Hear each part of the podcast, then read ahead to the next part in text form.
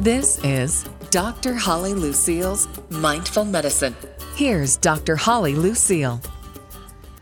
Hi, folks. Thanks so much for joining me today on Mindful Medicine. And we have a big treat. Um, the episode title, I'm going to come out with that right now, is called Kitchen Intuition. And what do we do here on Mindful Medicine? My hope is just that we can talk about subjects in a way where you can sort of slow down enough with our you know somewhat crazy and fast-paced world at times and use your mind again to go huh does that sound too good to be true? Or you know that doesn't sound very good for me although there's you know a lot of hype around it right now. Or gosh that's something i really am interested in. It resonates with me. I want to try. So you can use your own mind. Well i have the lovely Devyn Sisson. She is a self taught chef and a self declared foodie extraordinaire who teaches you how to cultivate a mindful approach to eating. Guess what? Else, getting acquainted with your body's nutritional needs. We all have confusion around that. Your palate's likes and dislikes. I know I'm kind of all over the place with that. And the emotional elements that shape your cravings and deep satisfactions with meals. Oh my gosh. Devyn, I want to bring you on right now and let's start talking about this. I'm so happy to be here, and this is all this stuff is so right up my alley, and I'm really excited to be able to to talk with you about this and share this with your listeners. Well, I am so happy that you're here, and okay, I'm just going to get it out there. Your last name, you are the daughter of of Mark Sisson. Yes, Mark Sisson, so the best-selling author of The Primal Blueprint, uh, very, very popular, and he, of course, publishes um, Mark marksdailyapple.com uh, uh, and blogs a lot on paleo, primal health, and ancestral health. Um, but you know what? So, so your dad was an influence, but you've got your own thing going. This is amazing. Tell me more about how you got into this. Absolutely, and I kind of think it's funny because at times I see what he posts on social media or when I read some of his blog posts, and he tends to use the word intuition now. And uh-huh. I sort of had a ah. bone to pick with him the other day because I didn't get any credit for it, and I hadn't ever heard that word come out of his mouth before. Um, uh-huh. But I'm happy to be I'm happy to be rubbing off on him in in the same way that he has on me my entire life. But just a, a little backstory, uh, you know, I grew up in a household with two very fit, attractive, health conscious parents. Uh, my dad being in sort of an athlete, a trainer, a coach, and now a blogger, and developing these avocado oil products, this line of um, collagen protein and bars and things like that. But I've always been around health and nutrition, whether it's friends and family or just going to expos and shows with him. Um, I've always had this kind of lifestyle, and growing up around it gave me the opportunity to just sort of watch my parents walk the talk. Well, as I like to put it, run the talk. And yeah um, it was it was an inter- it was interesting for me going from college or sorry high school to college and sort of figuring out my own path and actually starting to ask myself was I making these food and lifestyle choices because they were right for me or because I thought that that's how I should live because that's how they lived. So that's sort of when I started to question and explore on my own was really right after high school when I moved away from home, was living on my own, grocery shopping for myself, starting to make food and lifestyle choices um, that were no longer guided by mom and dad. Wow. That's amazing. I mean, and I want to talk about this because I think that it's, I think it's actually increasing in its, uh, pre- its presence in our modern society. But, you know, you say that you, uh, you developed orthorexia. Tell my listeners what that is. So, from what I understand it and how I experienced it, was more so looking back on it than actually feeling as though I was in it. But um, for me, it was just a, an extreme hyper awareness around food and a lot of anxiety actually around the things I was putting in my body. And growing up in this in this industry and around all of this information, there was a point in time where, based on what I read in the on blogs or books or papers or saw on television or heard from my own family, everything was poisonous. Everything was right. scary. And, you know, I could no longer, you know, I couldn't really survive on kale all day long. So, but even that was like starting to affect my digestion, and I just started to fear food.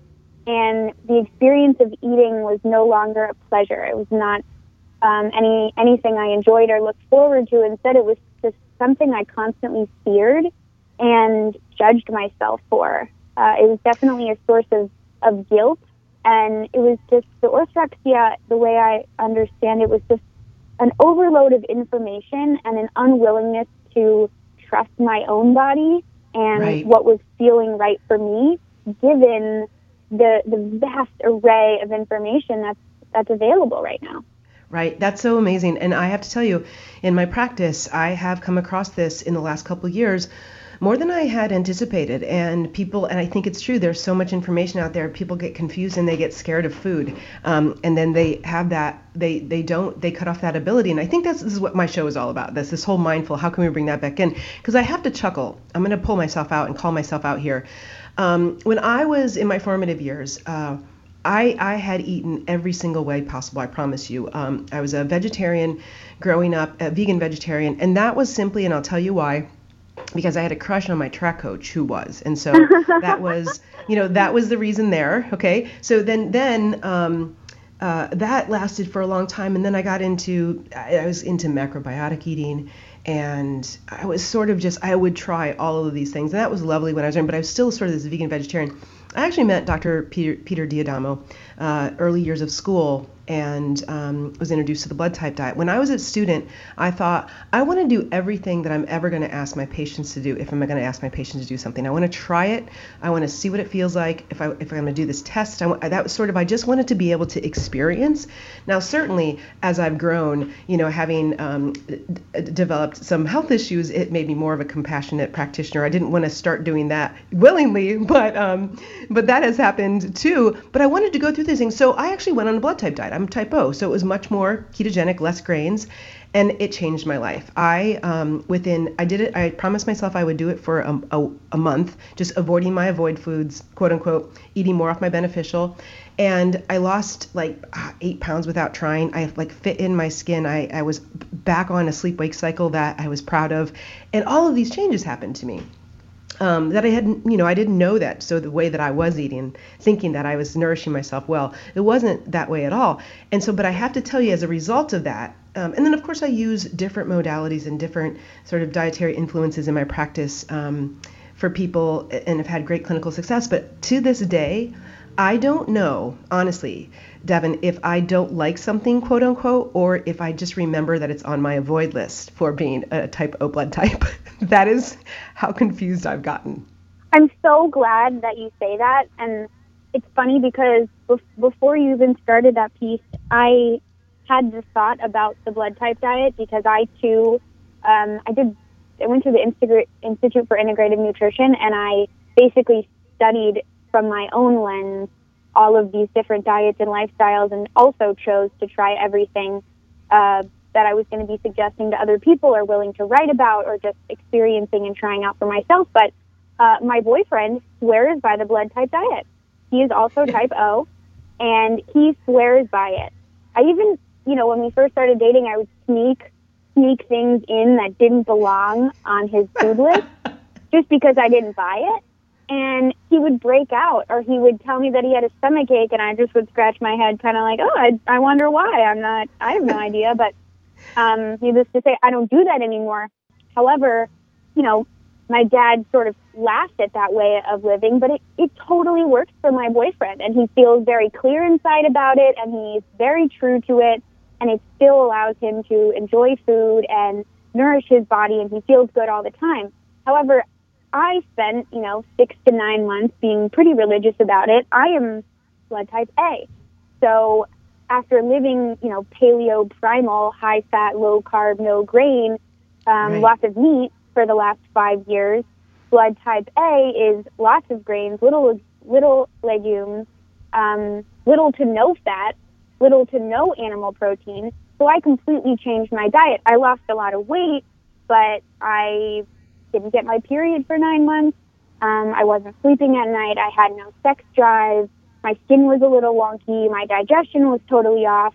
And everyone around me kind of said, you know, you're going to need to probably make some different food choices. But I was so committed to the blood type diet because I'd seen how well it worked for my boyfriend and thought, like, I want, you know, I want to look like my best self as he does. So to this day, I too still think about those things. Do I not like X, Y, and Z? Is X, Y, and Z difficult for me to digest? Or am I still associating it with my, my bad food list? I, I, right. I'm still happy to hear that you share that. Oh yeah, yeah. So get into this. How do you, you know, how do you help people um, sort of bridge that gap, going from from what they've known and what they might be uh, afraid of because of that knowledge, and to to to eating more into their intuition? So this is a question I get asked very often, whether it's from a, a mama or a wife, a practitioner, a doctor, and everyone tends to ask me, so here's where I am, what's the first step? And I decided to actually start a blog post on it this morning. And what's really become clear to me is that there is no for sure first step for everybody. Throughout your your life and how you're enjoying food, how you're nourishing your body and your relationships, if you can pick out something that feels good for you. For me that was cooking and that's how the cookbook started. Cooking is what felt freeing, what felt comfortable, what felt good what made me feel happy inside.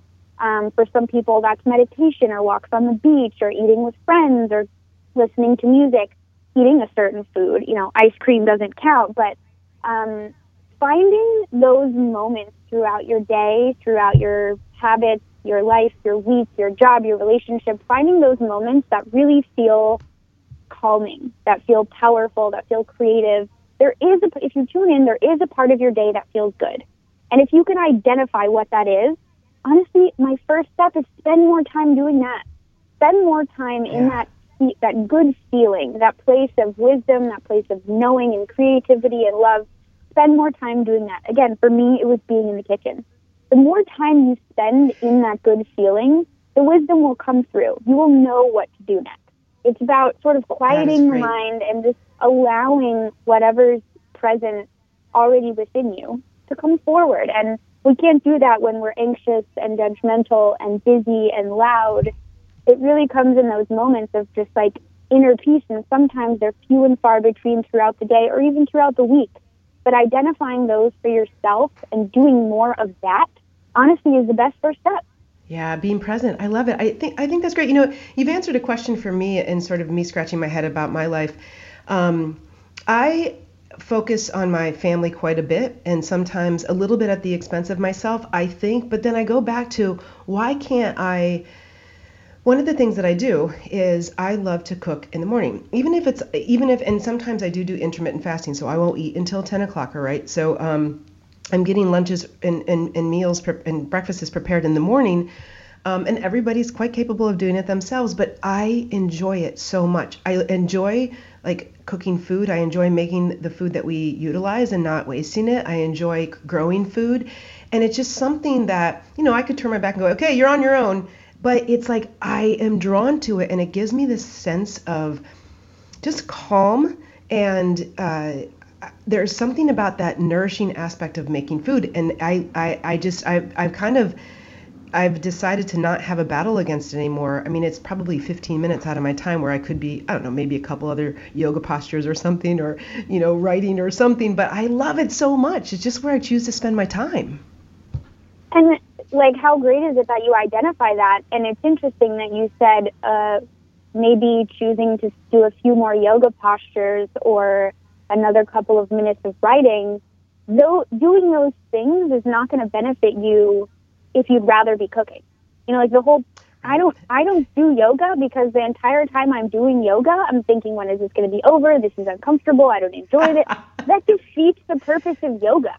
And yeah. so, you know, I love I really enjoy writing, but a few more yoga postures sort of with the energy of I should have or I should or I need to um doesn't doesn't do you much good. Yeah, so kind of this is this is such beautiful information. So um, I want to ask you this question: If you identify that a friend of yours or somebody that's close to you has, you know, an element, let's just say, of disordered eating, um, what do you suggest uh, somebody does to help them?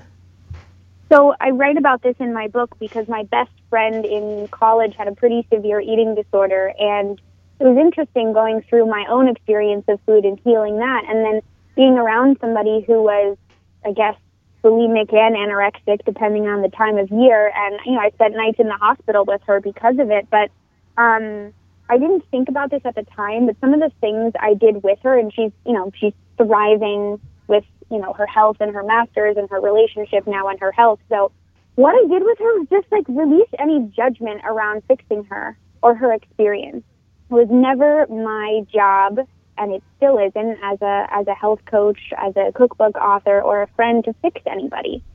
It was entrusting that in due time, when she was ready, she would be able to move through this herself. You know, and she did. Um, but again, like taking that first step in your own life, in your own body, with your own health, I just spent a lot of time with her doing things that made it made our experience together light and happy and giggly and fun and loving we never talked about her experience. We never, you know, when we ate together, I just talked about light things. We had fun. We went out. I brought her grocery shopping with me and joked about how funny two carrots looked stuck together and had her touch the food with me. I had her helping me cook without putting pressure on her or teaching her or showing her how to do anything. I had her spend more time with me doing things that made her happy, feel light, feel unconditionally loved and supported in a way that I think freed her up to let that wisdom come through on her own. To, you know, I did my best to set a good example, whatever that meant at the time. But I think first and foremost, I didn't try to fix her. I I know that she has innate health. There's nothing wrong with her. And when she's ready, when her body's ready, and when she's able to handle whatever it is she needs to go through, she will do that. And I think that confidence yeah. I had in her, and that kind of goes for any and everyone in your life, whatever they're dealing with. How are they going to have confidence in themselves if nobody around them does? Yeah. That's a great, I mean, that's a great friend, and it's a great way to help. It's a great way to, I mean, I know that when people have certain addictions or uh, afflictions like that, it gets frustrating for friends and family members, but it's a nice, gentle approach to being able to maybe nudge them a bit so they can trust their own body and trust their own decisions uh, again and just being supportive in that process. So i love that. All right i want to ask you another question. First of all your book is called kitchen intuition isn't it? Yeah. Yeah. All right. Um, and where can people find it? People can find it on amazon at okay. barnes and noble um, all right. there's a link on mark's daily apple um, there's a link on my Instagram, which is at Kitchen Intuition, and Wonderful. on the Primal Blueprint website. So, do I did I where did, did are you? Is there a restaurant opening somewhere here soon? There is, and hopefully we'll you know you'll be able to find the book there too. But um, my brother and I uh, decided to do what we could with the family business and open a restaurant. So my dad and um, a franchise group started um, basically the Primal Kitchen franchise, and um, we're going to have a restaurant opening in South Bend, Indiana, this month. And my brother and I have been working on Primal Kitchen Culver City for the last year. We're almost done awesome. with construction, hoping to open in August and it's going to be entirely organic, locally sourced whenever possible, all grass fed meat, really good quality cooking oils, coconut oil, avocado oil, sunflower oil. We're going to do breakfast, lunch, and dinner. The entire menu is processed food, gluten, and uh, refined sugar free. So it's going to be so nice to just walk into a sort of upscale, fast casual space and be able to order anything on the menu, knowing that, you know, not only was it cooked with love, but cooked with fantastic ingredients by people who are really personally um, involved and affected by this health movement, by this lifestyle, and this sort of mindful eating uh, way of living. Yeah, I love it. I mean, I love. I, well, first of all, I love it because it's my hood, and I'm gonna see you, and yes. I'm gonna look you up but I also love it because, you know, you sort of have this. It's not that you're talking out of both sides of your mouth, but it's this mindfulness and of this, this sort of. But it's also this gentleness, you know, being gentle around your food choices, uh, of the way that you choose to eat. Having and you as you and I both know really well that in different times in our lives with our different influences and what we're going through it, we can that can look differently. And guess what? It's okay. We're always learning. We're always growing. I got one last question for you. Um, the emotional elements. Talk to me about those that shape cravings and deep satisfaction with meals because i know so many people that struggle with this. Um, talk to me a little bit about what you know from an intuitive perspective. You know, and this is something I certainly deal with every day. Even as I was writing the blog post this morning, I couldn't exactly figure out if my body was craving the nutrients in almonds or if I was a little bit nervous writing the blog post and I just wanted to inhale half a jar of raw organic almond butter. So I'm still sort of finding finding that line, but I also feel like the most important part of sort of understanding your cravings and emotional eating habits is to just be okay with wherever you are. You know, if you already ate the ice cream, it's really not going to help you to bash yourself for it. If you are choosing to make different decisions in the future, that's a good first step too. One of the tricks that I use when um, I'm experiencing a craving or I just ate a meal and I'm like, ah, I know I'm probably not hungry, but I'm experiencing hunger right now. I sit there and ask myself for a minute, what is it that I really want? And if I can sort of hold off that craving for 10 minutes and think, all right, 10 minutes from now, if I'm still thinking about this, I'll go for the almond butter. But for now, what is it that I actually want? What is it that almond butter is going to satisfy? Is it smooth and creamy? Is it the taste? Is it a texture? Or is it like just a hug that I want? And sometimes a hug is enough. Sometimes, you know, I usually have experienced food cravings when I'm alone. So to give yeah. myself those 10 minutes to just stop and think, what is it that I really want right now? And if at the end yeah. of 10 minutes I still want the almond butter, I go for the almond butter and I'm cool with it. But half of that time, I can actually think about something else that I might be needing more on more on an emotional level that can be satisfied within me. Devyn, I love you. I love you and too. So listen, when I see you at the Culver City restaurant, I'm going to give you a big fat almond butter hug, okay? Yay! I'm so happy about that. So, Devyn, uh, pronounce your last name Sisson. correctly. Sisson. Exactly. Devyn Sisson. Sisson. Okay. Sisson. Devyn Sisson. There she is. You know, Mark, move on over. That's all I got to say. Uh, listen, give your dad a big uh, almond butter hug as well. Folks, there you have it. So many ways to be mindful about eating but gentle at the same time. You can use your intuition in the kitchen, and you can learn more about that on Instagram at Kitchen Intuition and also the website primalblueprint.com forward slash kitchen. Uh, what would that be? Uh, kitchen dash. Intuition.